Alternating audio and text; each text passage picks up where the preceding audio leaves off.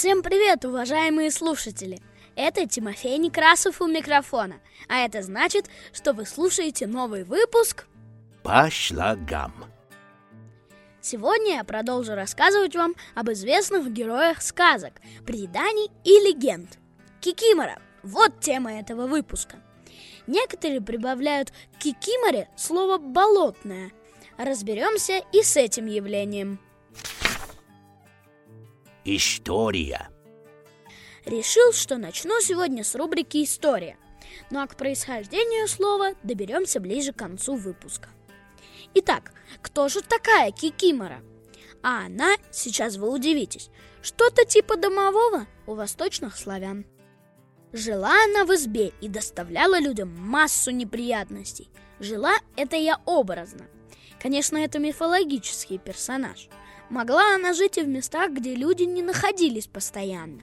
В кладовках, в хлеву, где находился скот, на чердаке, сеновале и так далее. Как же выглядела Кикимора? Описывали ее очень по-разному. Многие рассказывали, что Кикимора – это животное, утка, заяц, собака, свинья или хомяк. Реже кикимора описывалась как взрослый мужчина или женщина. Еще реже встречается кикимора в виде девочки. Кстати, любила Кикимора обернуться маленьким ребенком, чтобы ее забрали домой, обогрели и накормили. А потом она с хохотом превращалась в себя настоящую и убегала. Она считала, что это очень весело. Так какая же она настоящая? Чаще всего встречается ее описание как скрюченной старушки в рваном тряпье. Существует в нашем языке такая поговорка «От кикимора рубахи не дождешься». Это потому, что основное занятие кикимор было плетение нитей и шитье. Но почему же нельзя было дождаться рубахи? Потому что кикиморы шили и плели ужасно – больше путали шерсть, рвали нити, а если и шили, то криво-косо. Считалось, что кикимору можно увидеть перед особыми событиями, значимыми для членов семьи, часто на пороге. Если она плачет или громко стучит коклюшками для кружевного плетения, это предвещает беду. Если придет, то следовало ожидать чью-то смерть. Если вопросить Кикимору, то та может ответить стуком. Но откуда же бралась Кикимора в домах? По некоторым данным, она могла появиться на месте так называемой неправильной смерти. Тут не буду вдаваться в подробности, чтобы никого не пугать.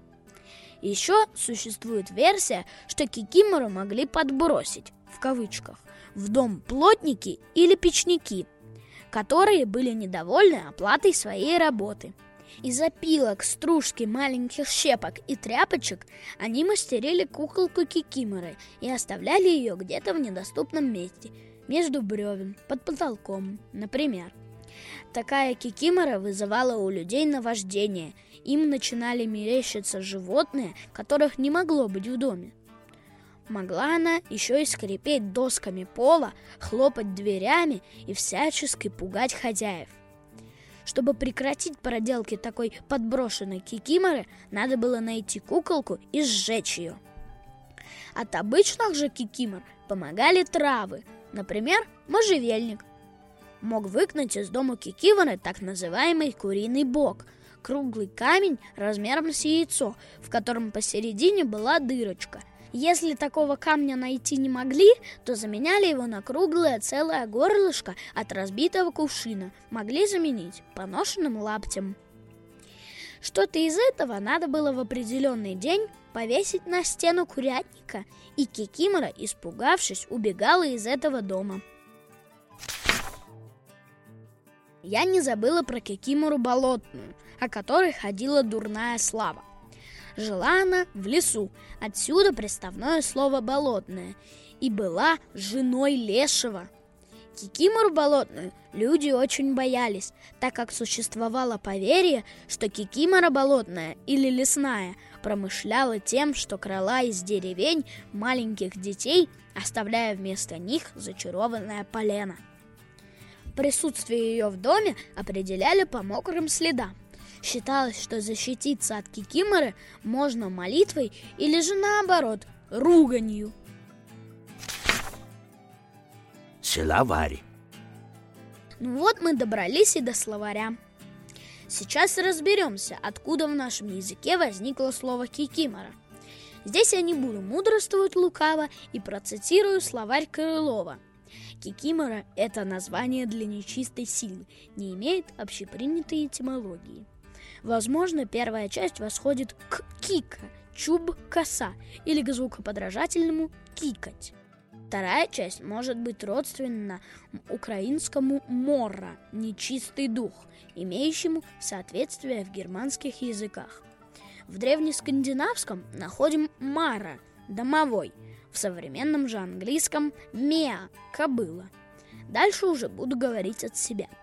А помните, в английском языке есть слово «nightmare», что переводится как «ночной кошмар» или «дурной сон». Но если вернуться к словарю Крылова, получается очень забавно. Nightmare будет переводиться как «ночная кобыла». Если подытожить, во многих языках мира слово «мара», «меа» и им подобные так или иначе связаны с нечистой силой. По слогам. На этом сегодня все, друзья.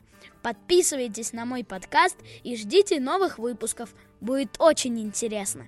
По слогам с вами разговаривал Тимофей Некрасов. Пока-пока!